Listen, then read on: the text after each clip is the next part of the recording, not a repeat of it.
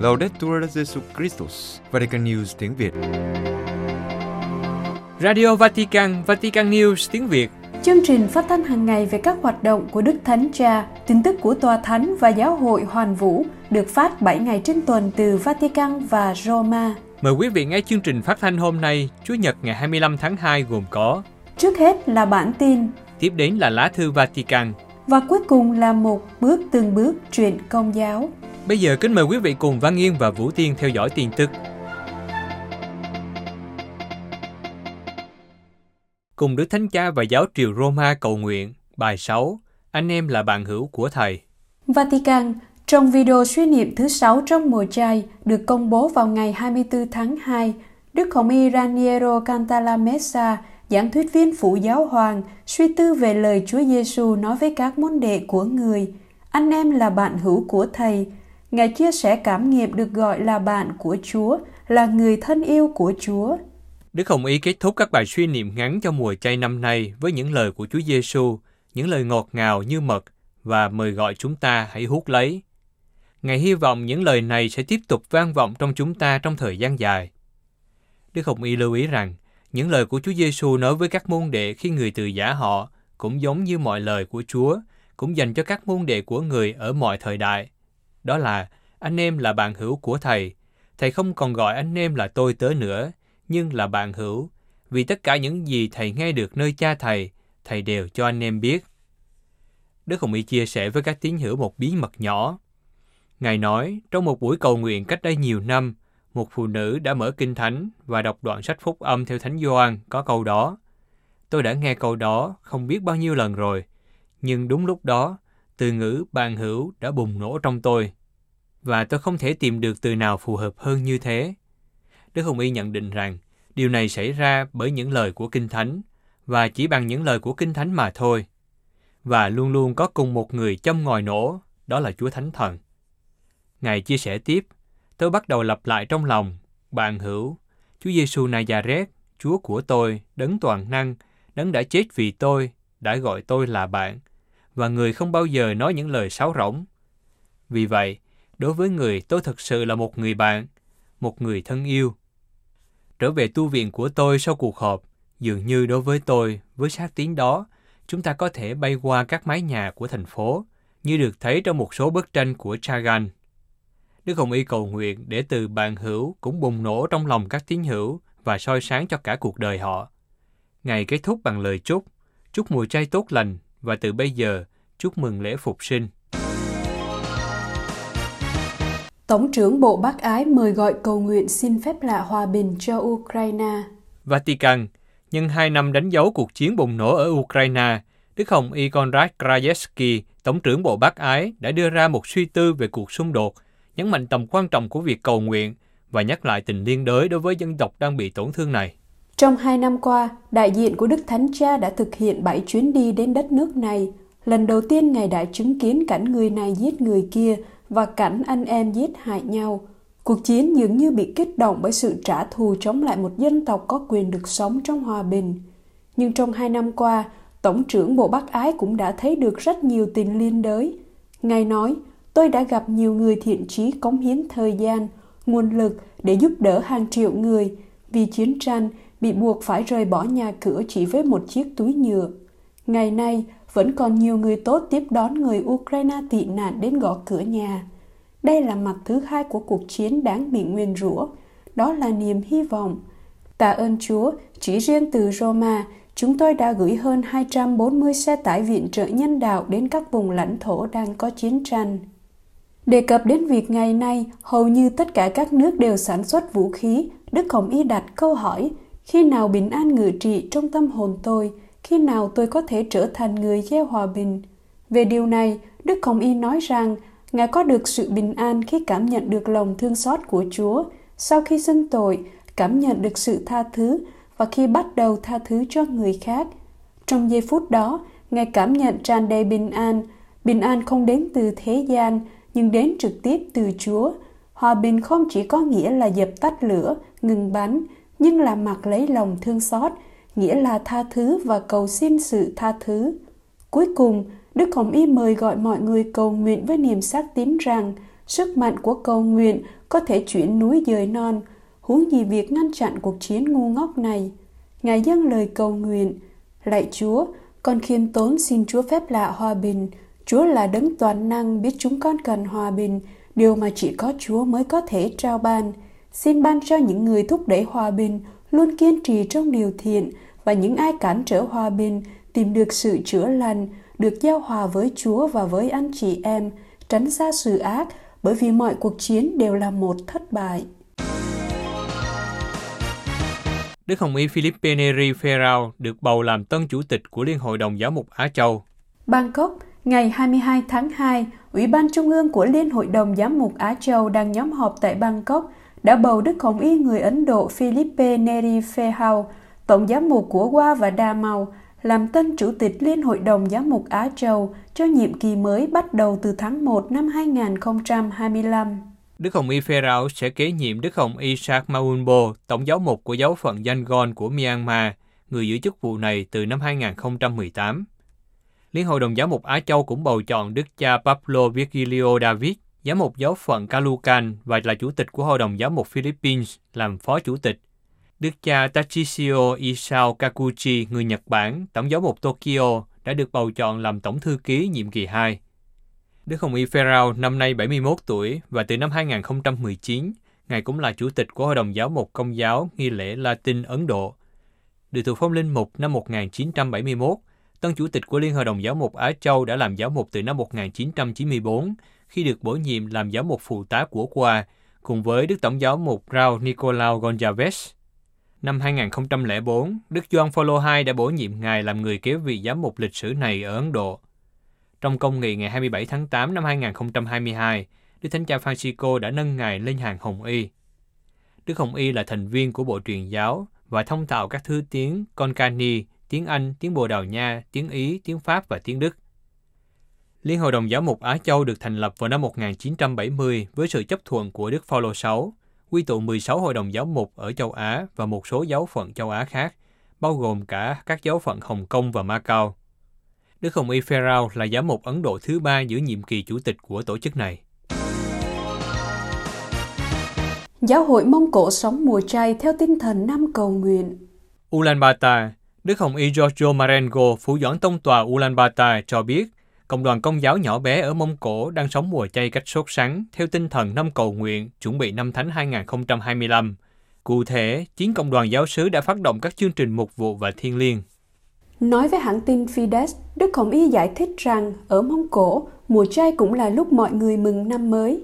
Vì thế, trong tinh thần này, mọi người cần phải hòa giải để những bất đồng hoặc căng thẳng của năm cũ được bỏ qua một bên và bắt đầu lại các tương quan trong hòa bình. Ngoài ra, thời gian này cũng là lúc cần phải quan tâm nhiều hơn đến những người lớn tuổi, bởi vì họ chính là những người cha người mẹ tinh thần cho cộng đoàn. Vị phủ doãn tông tòa Ulaan Baata cho biết, mối liên hệ chặt chẽ của giáo hội địa phương với tòa thánh. Chúng tôi đã dịch sứ điệp mùa chay của Đức Thánh Cha sang tiếng Mông Cổ và phân phát vào thứ tư lễ tro. Tôi cũng muốn nhắc lại rằng, gần đây, tiếng Mông Cổ đã chính thức trở thành ngôn ngữ thứ 52 của Vatican News. Hiện tại, chúng tôi có thể dịch bài giáo lý thứ tư hàng tuần và kinh truyền tin Chúa Nhật của Đức Thánh Cha. Đây là di sản giáo huấn của Đức Thánh Cha mà mọi người có thể tham khảo – Chúng tôi cố gắng trân trọng những gì Đức Thánh Cha nhắc nhở chúng ta trong mùa trai này. Vào ngày mùng 5 tháng 3 tới, giáo hội địa phương sẽ có ngày tĩnh tâm mùa chay dành cho các linh mục, các tu sĩ nam nữ truyền giáo có mặt tại Mông Cổ. Cuối cùng, về mặt bác ái, Ủy ban Công lý, Hòa bình và sự toàn vẹn thụ tạo đang cố gắng hành động để giúp đỡ những nông dân ở khu vực bị ảnh hưởng do tuyết rơi dày đặc. Đức Hồng Y Marengo giải thích, Chúng tôi đang cố gắng hiểu những gì chúng tôi có thể làm một cách cụ thể cho người dân. Đây có thể là một trong những dấn thân mà chúng tôi muốn thực hiện cho mùa trai huynh đệ của chúng tôi. Sáu tu sĩ và một linh mục bị bắt cóc tại Haiti. Haiti, các vụ bắt cóc nhằm vào các đại diện của giáo hội vẫn tiếp tục diễn ra ở Haiti.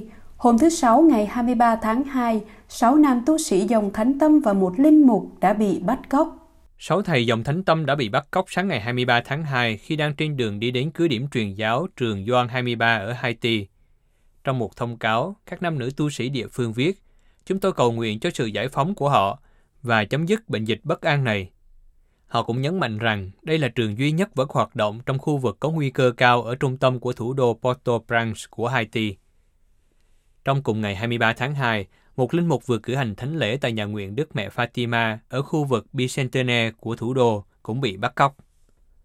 Hôm Chủ nhật tuần trước, ngày 18 tháng 2, Đức cha Pierre-André Dumas, giám mục của Ange Avo và Mirawan đã bị thương trong một vụ nổ tại nơi ngài cư trú khi đang thăm thủ đô Port-au-Prince. Ngài đã trải qua hai cuộc phẫu thuật. Các nguồn tin địa phương cho biết Ngài đã khỏe hơn và đã bắt đầu ăn uống và sẽ được chuyển đến bệnh viện ở Miami. Tình hình ở Haiti vẫn nghiêm trọng do bất ổn chính trị và cảnh sát không thể chống lại các băng nhóm vũ trang đang hoành hành, đặc biệt ở thủ đô. Các linh mục và các tu sĩ thường là mục tiêu bắt cóc của các nhóm tội phạm vì họ tin rằng giáo hội Haiti giàu có và có thể trả tiền chuộc. Khoảng một tháng trước, sáu nữ tu đã bị bắt cóc trên một chuyến xe buýt. Hai năm chiến tranh, Caritas chuẩn bị kế hoạch viện trợ lâu dài cho Ukraine. Roma, cuộc chiến tranh của Nga xâm lược Ukraine đã kéo dài 2 năm. Lo ngại cuộc xung đột kéo dài hàng thập kỷ, Caritas Ukraine và Caritas Space Ukraine chuẩn bị kế hoạch viện trợ lâu dài cho người dân đang chịu đau khổ vì chiến tranh. Theo tổ chức bác ái của giáo hội công giáo, do hai năm chiến tranh và một thập kỷ cuộc xung đột ở miền đông đất nước, tình hình nhân đạo ở Ukraine tiếp tục xấu đi và sẽ không cải thiện nếu thái độ thù địch không dừng lại. Được hỗ trợ bởi toàn thể Liên đoàn Caritas quốc tế và với hơn 2.600 nhân viên và tình nguyện viên, trong hai năm qua, hai tổ chức bác ái này đã cung cấp hỗ trợ nhân đạo cho hơn 3,8 triệu người. Sự hỗ trợ bao gồm cung cấp thực phẩm, chỗ ở, vật dụng y tế và vệ sinh, hỗ trợ tiền mặt, dịch vụ hỗ trợ sức khỏe và tâm lý xã hội, các chương trình bảo vệ và giáo dục. Ông Alista Dutton, Tổng thư ký Caritas quốc tế cho biết, từ khi bắt đầu chiến tranh, Caritas Ukraine và Caritas Best Ukraine đã làm việc rất tốt trong các hoạt động chăm sóc người dân. Liên đoàn rất biết ơn hai tổ chức địa phương này và sẽ tiếp tục hỗ trợ họ và lên tiếng kêu gọi chấm dứt cuộc xung đột. Năm thứ hai của cuộc xung đột được đánh dấu bằng sự leo thang thù địch và giao tranh, các cuộc tấn công nhằm vào cơ sở hạ tầng dân sự và các công trình lớn, gồm cả việc đập Kakhovka ở miền nam Ukraine bị phá hủy vào tháng 6, đã khiến tình hình nhân đạo trở nên xấu đi ở những khu vực người dân vốn đang phải đối phó với những nhu cầu cấp thiết. 40% dân số cần hỗ trợ nhân đạo và hơn 6 triệu người Ukraine đã trở thành người tị nạn. Phía đông và phía nam, gồm cả các vùng lãnh thổ dưới sự kiểm soát tạm thời của Liên bang Nga, hàng triệu người không có đủ nước, thực phẩm, chăm sóc sức khỏe, nhà ở, cũng như các dịch vụ và vật tư thiết yếu khác. Với những hậu quả tàn khốc đối với nơi từng là vựa lúa của châu Âu, cuộc xung đột cũng có tác động nghiêm trọng đến môi trường, nước, đất bị ô nhiễm, các chuyên gia dự đoán sẽ phải mất hơn 700 năm mới có thể dọn sạch đất có mình. Caritas đang chuẩn bị một kế hoạch ứng phó lâu dài bất chấp những khó khăn và bất ổn do cuộc xung đột kéo dài gây ra. Javier Keslav Grinevich, giám đốc điều hành Caritas Best Ukraine nói, theo các chuyên gia, cuộc chiến có thể kéo dài cả thập kỷ. Chúng tôi cần sẵn sàng cung cấp hỗ trợ lâu dài để giải quyết cuộc khủng hoảng nhân đạo nghiêm trọng đang diễn ra ở Ukraine. Chủ tịch Caritas Ukraine Tetiana Stalniki cho biết, chúng tôi đang làm mọi thứ có thể để hỗ trợ những người gặp khó khăn, nhưng chúng tôi không thể nói về sự phục hồi cho đến khi xung đột chấm dứt và các vùng lãnh thổ bị chiếm đóng được giải phóng. Caritas Ukraine hỗ trợ mọi người trong hoàn cảnh hiện tại và xem xét các kịch bản khác nhau về sự phát triển của tình hình theo cách tiếp cận toàn diện cho mỗi cá nhân. Nhân ngày kỷ niệm u ám này, Caritas đưa ra lời kêu gọi mới yêu cầu cộng đồng quốc tế tiếp tục giúp đỡ người dân Ukraine. Bà Stavniki nói, sự hỗ trợ của quý vị mang lại cho chúng tôi hy vọng rằng chúng tôi không đơn độc và cho phép chúng tôi giúp đỡ những người gặp khó khăn. Vì vậy, hãy tiếp tục sát cánh cùng Ukraine. Jagrinevich nói, chúng tôi bày tỏ lòng biết ơn đến các nhà hảo tâm và đối tác đã giúp chúng tôi vác thập giá phục vụ trong thời chiến. giống như ông Simon thành Cyrene đã giúp vác thập giá của Chúa Giêsu Kitô, chúng tôi đã hoàn thành 730 chặng đường thánh giá, 730 ngày chiến tranh, nhưng còn bao nhiêu chặng đường nữa ở phía trước. Quý vị vừa theo dõi bản tin ngày 25 tháng 2 của Vatican News tiếng Việt. Vatican News tiếng Việt Chuyên mục Lá thư Vatican. Công giáo tại Đức tránh hiểm họa ly giáo.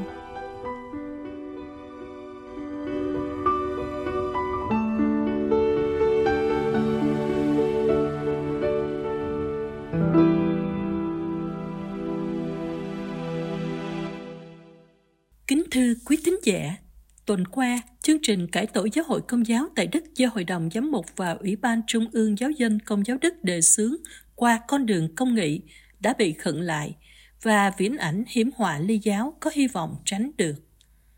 Con đường công nghị là một tiến trình bắt đầu từ năm 2019 nhắm cải tổ giáo hội Đức sau những vụ giáo sĩ lạm dụng tính dục trẻ vị thành niên trong bảy thập niên trước đây – cải tổ trong bốn lĩnh vực cũng là bốn diễn đàn của công nghị, đó là đổi mới việc thực thi quyền bính trong giáo hội, cụ thể là dân chủ hóa, thăng tiến vai trò của phụ nữ trong giáo hội, trong đó có việc cho phụ nữ chịu thánh chức, cải tổ luân lý tính dục của giáo hội cho hợp thời, và sau cùng là thay đổi luật độc thân giáo sĩ.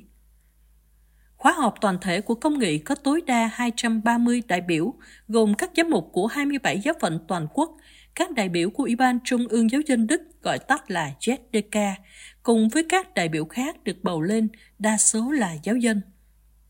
Sau giai đoạn nhóm họp với các nghị quyết được thông qua, nay là lúc xác định các thủ tục để thi hành các quyết định đó. Trước tiên là Ủy ban Con đường Công nghị đã được thành lập gồm 27 giám mục của 27 giáo phận tại Đức, 27 người thuộc Ủy ban Giáo dân ZDK cùng với 20 người do con đường công nghị bầu lên – Ủy ban có mục đích chuẩn bị Hội đồng Công nghị, một cơ quan thường trực để cai quản giáo hội công giáo tại Đức kể từ năm 2026. Quy chế này đã được Ủy ban JdK của giáo dân thông qua và theo dự kiến đến lượt Hội đồng Giám mục Đức trong khóa họp mùa xuân từ ngày 19 đến 22 tháng 2 vừa qua ở thành phố Augsburg sẽ bỏ phiếu thông qua quy chế của Ủy ban để cơ quan này có thể bắt đầu hoạt động từ tháng 6 tới đây. Ủy ban đã nhóm khóa họp đầu tiên trong hai ngày 10 và 11 tháng 11 năm ngoái, nhưng có 8 giám mục vắng mặt, trong đó có 4 giám mục phủ nhận thẳng ủy ban này, trong đó có Đức Hồng Y Rainer Maria Wönke, tổng giám mục giáo phận Köln là giáo phận lớn nhất tại Đức. Ngày 16 tháng 2 vừa qua, Đức Hồng Y Quốc vụ Khanh Tòa Thánh Pietro Parolin cùng với hai Hồng Y Tổng trưởng Bộ Giám mục và Bộ Giáo lý Đức tin thừa lệnh Đức Thánh Cha gửi thư khẩn cấp yêu cầu các giám mục Đức ngưng việc bỏ phiếu này vì Ủy ban cũng như Hội đồng Công nghị Đức là điều trái với giáo luật, vì thế là vô hiệu. Các giám mục đừng đặt tòa thánh ở trước tình trạng sự đã rồi. Thư của Tòa Thánh đặc biệt nhắc đến đoạn số 2 trong điều 5 thuộc quy chế Ủy ban Con đường Công nghị, định nghĩa Hội đồng Công nghị là một cơ quan tư vấn và quyết định về những biến cố quan trọng trong giáo hội và xã hội, và trên căn bản đó đưa ra những quyết định thiết yếu có tầm quan trọng liên giáo phận về việc hoạch định một vụ, những vấn đề tương lai của giáo hội và những vấn đề tài chính cũng như ngân sách của giáo hội không được quyết định ở cấp giáo phận. Cơ quan này không được trù định trong giáo luật hiện hành và vì thế quyết định của Hội đồng Giám mục Đức theo chiều hướng này là điều vô hiệu với những hậu quả pháp lý tương ứng. Việc làm này cũng đặt vấn đề với thẩm quyền nào Hội đồng Giám mục có để phê chuẩn các quy chế. Giáo luật số 455 cũng như khoản số 8 của quy chế Hội đồng Giám mục Đức không hề cung cấp cơ bản cho việc làm này và Tòa Thánh cũng không cấp thẩm quyền đó. Trái lại, chính Tòa Thánh đã bày tỏ ý kiến ngược lại. Dự thảo các quy chế cũng quy định rằng Hội đồng Giám mục Đức và Ủy ban Trung ương Giáo dân Công giáo Đức đảm trách về Ủy ban Con đường Công nghị. Xét vì Hội đồng Giám mục Đức không thể hành động như một thực thể pháp lý trong lĩnh vực đời, cùng lắm cơ quan này chỉ có thể bảo trợ cho Ủy ban Con đường Công nghị qua Hiệp hội các giáo phận Đức. Tuy nhiên, không có quyết định đồng thuận của các giáo phận Đức về vấn đề Ủy ban Công nghị. Thư của Tòa Thánh nhắc lại rằng những vấn đề trên đây đã được bàn tới trong cuộc viếng thăm của các giám mục Đức Visit ad Limina tại Tòa Thánh hồi năm ngoái và sau đó là lá thư ngày 16 tháng 1 năm 2023 của Đức Hồng Y Quốc vụ Khanh cùng với Tổng trưởng Bộ Giáo lý Đức Tin và Bộ Giám mục, thừa lệnh đặc biệt của Đức Thánh Cha yêu cầu đừng thành lập hội đồng công nghị. Vì thế, việc phê chuẩn quy chế của Ủy ban con đường công nghị sẽ trái ngược với chỉ thị của Tòa Thánh được ban hành với ủy nhiệm đặc biệt của Đức Thánh Cha và một lần nữa lại đặt Ngài trước một sự việc đã rồi. Sau cùng, thư của Tòa Thánh thông báo về cuộc gặp gỡ đối thoại giữa các đại diện của Hội đồng Giám mục Đức và các vị hữu trách tại Tòa Thánh. Sau lá thư trên đây, hôm 17 tháng 2, ông Matthias Kopp, người phát ngôn của Hội đồng Giám mục Đức, xác nhận với hãng tin công giáo Đức KNA rằng các giám mục Đức đã loại bỏ việc bỏ phiếu về Ủy ban con đường công nghị để chuẩn bị Hội đồng công nghị. Về phần Chủ tịch Ủy ban Trung ương Giáo dân Công giáo Đức, bà Igme Stetterkamp bày tỏ phẫn nộ và đòi các giám mục Đức phải chống lại tất cả các dấu hiệu stop từ Roma, trong tuyên bố hôm 18 tháng 2, bà nói rằng Giáo hội Công giáo tại Đức không có cơ may thứ hai nào nếu bây giờ ngưng lại con đường công nghị. Đức Hồng Y Gerhard Müller, người Đức, nguyên Tổng trưởng Bộ Giáo lý Đức Tin, trong một cuộc phỏng vấn dành cho trang mạng Catnet ngày 21 tháng 2, tuyên bố rằng Hội đồng Giám mục Đức không có quyền tách rời các giáo phận của mình ra khỏi sự hiệp nhất với Đức Giáo Hoàng và Giáo hội Công giáo Hoàn Vũ. Đức Hội Mueller ví hành động ngăn chặn của Tòa Thánh qua lá thư ngày 16 tháng 2 giống như vào phút cuối cùng thắng hãm khẩn cấp được trước khi xe lửa lao hết tốc lực vào nhà ga không có đường thông.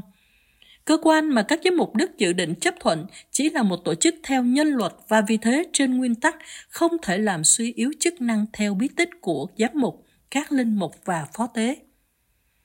Cơ cấu phẩm trật của giáo hội là điều thuộc về thiên luật – với khoa chú giải công giáo, ta có thể hiểu được màu nhiệm giáo hội cũng như bản chất và sự phát triển lịch sử của giáo hội. Những khám phá về kinh thánh, tín lý và huấn quyền được giải thích chính xác và đầy đủ dưới ánh sáng của mặt khải của Chúa Thánh Linh. Tất cả những điều đó chúng ta có thể nghiên cứu dễ dàng trong hiến chế ánh sáng muôn dân Lumen Gentium của Công đồng Vatican thứ hai – vì hiến chế tín lý này là một tổng kết giáo hội học hiện đại, không tự nhận là đã trình bày hết màu nhiệm giáo hội của Chúa Ba Ngôi hay buộc nó vào một hệ thống khái niệm hoặc thậm chí biến giáo hội thành một ý thức hệ trần tục và ngoại giáo. Trong cuộc họp báo ngày 22 tháng 2, sau khi kết thúc khóa họp ở Augsburg, Chủ tịch Hội đồng Giám mục Đức, Đức cha Georg Bechin, Giám mục giáo phận Limburg, tuyên bố tôn trọng quyết định của Tòa Thánh về việc không bỏ phiếu về quy chế Ủy ban Công nghị trong khóa họp hiện nay, nhưng mong muốn sớm có những thảo luận cụ thể với Tòa Thánh về những cải tổ. Đức cha Petrin nói thêm, Mặc dù có thư cảnh giác từ Roma, nhưng các giám mục Đức tiếp tục duy trì tiến trình cải tổ của mình. Tuy nhiên, điều này phải diễn ra trong cuộc đối thoại với Roma – vì thế, trong sự tôn trọng đối với các vị trách nhiệm ở Roma, Đức cha cho biết đã xóa bỏ trong chương trình việc các giám mục bỏ phiếu phê chuẩn việc thành lập Ủy ban con đường công nghị. Chúng tôi không muốn và không thể làm ngơ trước vấn nạn của Roma. Tuy không bỏ phiếu quyết định, nhưng trong khóa học vừa qua, ngoài các vấn đề khác trong chương trình nghị sự, các giám mục Đức vẫn bàn về con đường công nghị. Các giám mục Đức mong chờ những đối thoại cụ thể với các cơ quan Roma – theo Đức Cha, con đường công nghị ở Đức và Thượng Hội đồng Giám mục Thế giới đi cùng một chiều hướng. Hiện nay mới chỉ có những bước đầu tiên, cuộc cải tổ phải tiếp tục tiến hành. Giáo hội Công giáo tại Đức cộng tác với hành trình của Thượng Hội đồng Giám mục Thế giới và cả Ủy ban Trung ương Giáo dân Công giáo Đức cũng tham gia vào con đường này. Đức cha giải thích rằng các giám mục Đức đã bàn sâu rộng về lá thư cảnh giác từ Roma gửi cho Ủy ban con đường công nghị ở Đức Vấn đề bây giờ là liên kết một cách tích cực tất cả các khía cạnh của hoạt động và những cố gắng đối với giáo hội hiệp hành. Trước khi thảo luận thêm về nội dung, cần tìm ra một hành trình chung và có thể thực hành được. Đức cha Petrin nói thêm rằng các giám mục Đức sẽ tham dự các cuộc đối thoại với tòa thánh ở Roma, cũng là các vị chủ tịch các ủy ban giám mục đã gặp gỡ các chức sắc tòa thánh hồi tháng 7 năm ngoái – sau cùng, Đức cha Pechin trấn an rằng vị thế của giám mục sẽ không bị suy giảm vì tính hiệp hành, trái lại được củng cố thêm.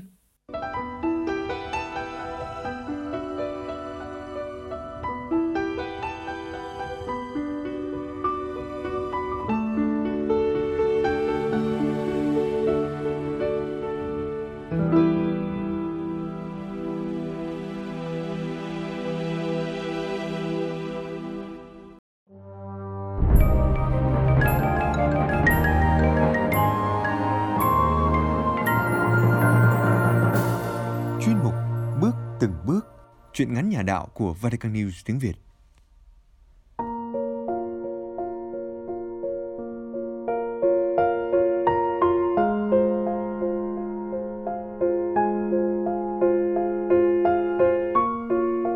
Cha xứ dở, Tác giả Linh Mục Cao Gia An, Trích từ tập truyện ngắn Bên ngoài cổng nhà thờ Người đọc Bích Ngọc, Vatican News tiếng Việt thực hiện Bà Quản Vân khóc nấc khi anh vừa dứt câu chuyện.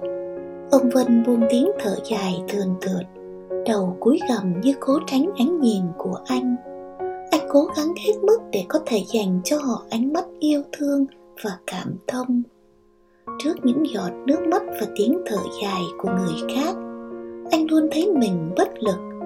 Tất cả những kiến thức anh được học về kỹ năng chăm sóc một vụ trở nên rỗng không và thừa thải. Sân nhà thờ buổi trưa vẫn đầy nắng, gió vẫn nhợn nhơ, thổi tung đám lá vàng bay tan tác.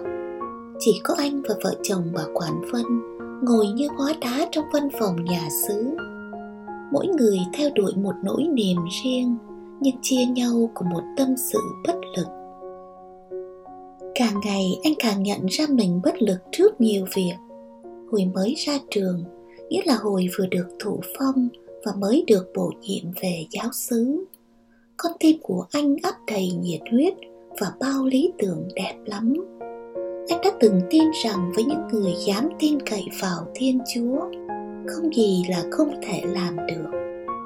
Xứ đạo nơi anh được gửi về là một vùng kinh tế mới, ở một huyện vừa mới lên thị trấn. Xuất thân là dân xã hội học anh nhìn vào sứ đạo của mình không chỉ bằng cái nhìn thiêng liêng, nhưng còn bằng óc phân tích xã hội. Anh nhìn ra được cả những điểm sáng và điểm tối trên cánh đồng mình được gửi đến. Anh nhận ra rất nhiều tiềm năng còn ngủ vùi, chưa được đánh thức đúng mức. Anh cô mang rất nhiều hoài bão và kế hoạch lớn lao, dành cho đoàn chiên được trao phó trong tay mình. Hai năm đầu đời làm cha xứ là thời gian để cho lý tưởng của anh và thực tế của cuộc sống cọ sát. Bằng sức của mình, anh vốn không thể rút ngắn cái khoảng cách giữa lý tưởng và thực tế. Đó là bài học đắt giá đầu tiên mà anh phải nhọc nhằn cảm nếm đã có người gọi anh là ông cha lập dị anh chấp nhận mang cái tiếng đó vào người, còn vui nữa là khác. Ngày đầu tiên về nhận xứ mới người ta dẫn anh đi chào hỏi những người có địa vị thế giá trong địa phương. Anh thường chào hỏi chỉ dừng lại ở những lời chào và những câu hỏi thăm, hay cái bắt tay thân mật và hứa hẹn tốt đẹp trong tương quan, cùng cộng tác với nhau để lo cho dân. Sau câu chào, người ta đòi mâm cỗ. Người ta gọi đó là biết sống. Những người có trách nhiệm trong giáo xứ truyền đạt cho anh kinh nghiệm ngoại giao nhiều năm phải biết khôn khéo đi đêm với họ để được việc của mình. Chưa phải đi sâu vào nghĩa của từ đi đêm, anh đã nhận thức rất rõ đó là việc càng ngày càng tạo thêm những mạng tối và càng đẩy xã hội mà anh muốn xây dựng tụt một cách không thể phản hồi xuống đáy vực. Vì không thể cộng tác, anh đành chấp nhận mang tiếng lập dị. Cộng với tiếng lập dị, anh nhận luôn cái nhận xét còn trẻ quá, chưa biết sự đời. Anh thích đi chơi với đám trẻ con. Ngày đầu tiên, anh mở toang cánh cửa ngăn cách giữa nhà xứ và nhà thờ. Thấy đám nhóc nào đi ngang, anh cũng đưa tay vẫy vẫy. Quà gặp mặt cho bọn trẻ là vài viên kẹo ngọt, vài bọc snack. Chẳng bao lâu mà căn phòng nhà xứ đã đầy đám trẻ con. Lúc nào cũng ồn ào, vui nhộn người lớn vào trước phòng anh thường cứ phải khép nét dạ thưa trước cửa. Chỉ có đám con nít tự do chạy nhảy, hò hét như thể ở nhà. Lắm khi người ta còn thấy anh tham gia hò hét chung với đám nhóc. Cha xì tin quá, chẳng có tí mực thước nào. Không sao, trẻ con là tương lai của giáo hội mà. Nhưng rồi có nhiều lúc anh bất lực nhìn những tương lai ấy lớn lên dưới sự ảnh hưởng của văn hóa truyền thông được thả lỏng tràn lan. Có những đứa trẻ vào ngồi ghế đá nhà xứ, chỉ vì nhà xứ có wifi chạy nhanh, cắm mặt vào cái chiếc điện thoại mà quên trời, quên đất. Anh thấy sự dễ thương của mình, những món quà nho nhỏ của mình, những lời hay ý đẹp của mình cũng không thể kéo bọn nhóc ra khỏi cái màn hình điện thoại một thế giới ảo và xa, lại hấp dẫn hơn thế giới thực và gần ngay trước mắt. Chỉ cần có chiếc điện thoại và wifi, mọi thứ khác liền trở nên vô hình. Anh bất lực trước trường hợp lỡ dại của những đứa trẻ chưa kịp sống thời thiếu nữ, thì đã mang cái tiều tụy khủng hoảng của thời thiếu phụ. Anh càng bất lực khi không thể phạt vả, như một số người lớn tuổi trong xứ vẫn thường đòi hỏi và lý luận để gìn giữ lề thói của làng xóm và khuôn phép của đạo nghĩa. Ai nói gì thì nói. Anh vẫn là kẻ ngoan cố trong xác tín của mình. Vòng tay của một vị linh mục không được phép khép lại trước những lỡ lầm của người khác. Có thể có rất nhiều luật, nhiều lệ, nhiều chuẩn mực phép tắc đã kéo dài trong suốt dòng truyền thống. Nhưng mẫu gương của đấng mà anh yêu mến và quyết noi theo không cho phép anh nói lời kết án anh hạnh phúc lắng nghe lời phê phán trái tim cha mềm quá anh là người đứng ra thông báo với vợ chồng bà Quản Vân về tin con bé nhà ông bà lỡ dại. Con bé vừa mang vóc dáng thiếu nữ chưa được bao lâu thì đã dại dột có mang với một đứa bạn cùng xóm. Ngoài anh, nó không dám thú nhận với ai. Nó nhờ anh can thiệp để thông báo với gia đình của nó, để nói chuyện với gia đình bên kia. Sau những thủ tục cần thiết, anh làm lễ cưới cho hai đứa nhỏ. Lễ cưới diễn ra trong nhà thờ. Thế là có cơ hội để nhiều người dị nghị và đàm tiếu. Con bé ăn cơm trước cản mang cái bụng càng ngày càng phình to ra như vậy mà cha vẫn làm lễ trong nhà thờ. Thiệt là xuất thân là dân thành phố, anh biết rất rõ ràng để cái bụng càng ngày càng phình to chưa phải là điều kinh khủng nhất trong số những tội mà con người hiện đại có thể mắc phải. Anh đã thấy có rất nhiều cô gái buông tuồng theo lối sống hư hỏng và chưa bao giờ để cho cái bụng mình phải phình to. Không lẽ như vậy mới được xét là xứng đáng được làm lễ trong nhà thờ? Anh đã thấy rất nhiều cảnh thương tâm của những cô gái lỡ dại. Có cả những cô gái được sinh ra trong gia đình công giáo. Vì áp lực của thể hiện gia đình, vì những toan tính ích kỷ và thực dụng, đã chấp nhận giải pháp không để cho cái bụng mình phải phình to. Để che đậy một tội, người ta lại phải phạm một tội khác lớn hơn. Với người trẻ của thời hiện đại phạt tội, liệu có còn là phương pháp giáo dục tốt nhất để gìn giữ lề thói đạo nghĩa không? Răn đe và nghiêm cấm, liệu có còn là cách tốt nhất để giáo dục lương tâm không? Còn có cách nào khác để vẽ lại dung mạo của một giáo hội bao dung và từ nhân hơn? Giá trị của một con người và giá trị của luật lệ, điều gì nên đặt lên trên? Càng va chạm nhiều với thực tế anh càng gặp nhiều cảnh đời đau lòng. Những cảnh đời đau lòng đặt ra cho anh nhiều câu hỏi vô phương trả lời. Nếu chỉ dựa trên những gì anh đã được học, dựa trên những phương tiện anh đã được trang bị, hay dựa trên những luật lệ mà trước đây anh đã từng trân giữ và xác tín, càng bước đi trong hành trình của một người mục tử, anh càng thấy rằng rốt cuộc mình chỉ có thể là một cha xứ dở là một cha xứ dở, vì anh không chấp nhận đóng cửa ở lì trong nhà xứ, trong một khuôn viên bình yên và miễn nhiễm. Để giữ cho mình được an toàn, để giữ cho cái oai của mình không bị ai xem thường. Anh chấp nhận những bầm dập của pha đập, của lời ra tiếng vào. Anh chấp nhận hình ảnh của mình bị xấu đi dưới mắt một số người, để đi tìm và cứu những cuộc đời đang cần được cứu vớt làm cha xứ thì anh đã là một cha xứ dở rồi. Anh chỉ xin cho mình được làm một mục tử thấm mùi của chiên.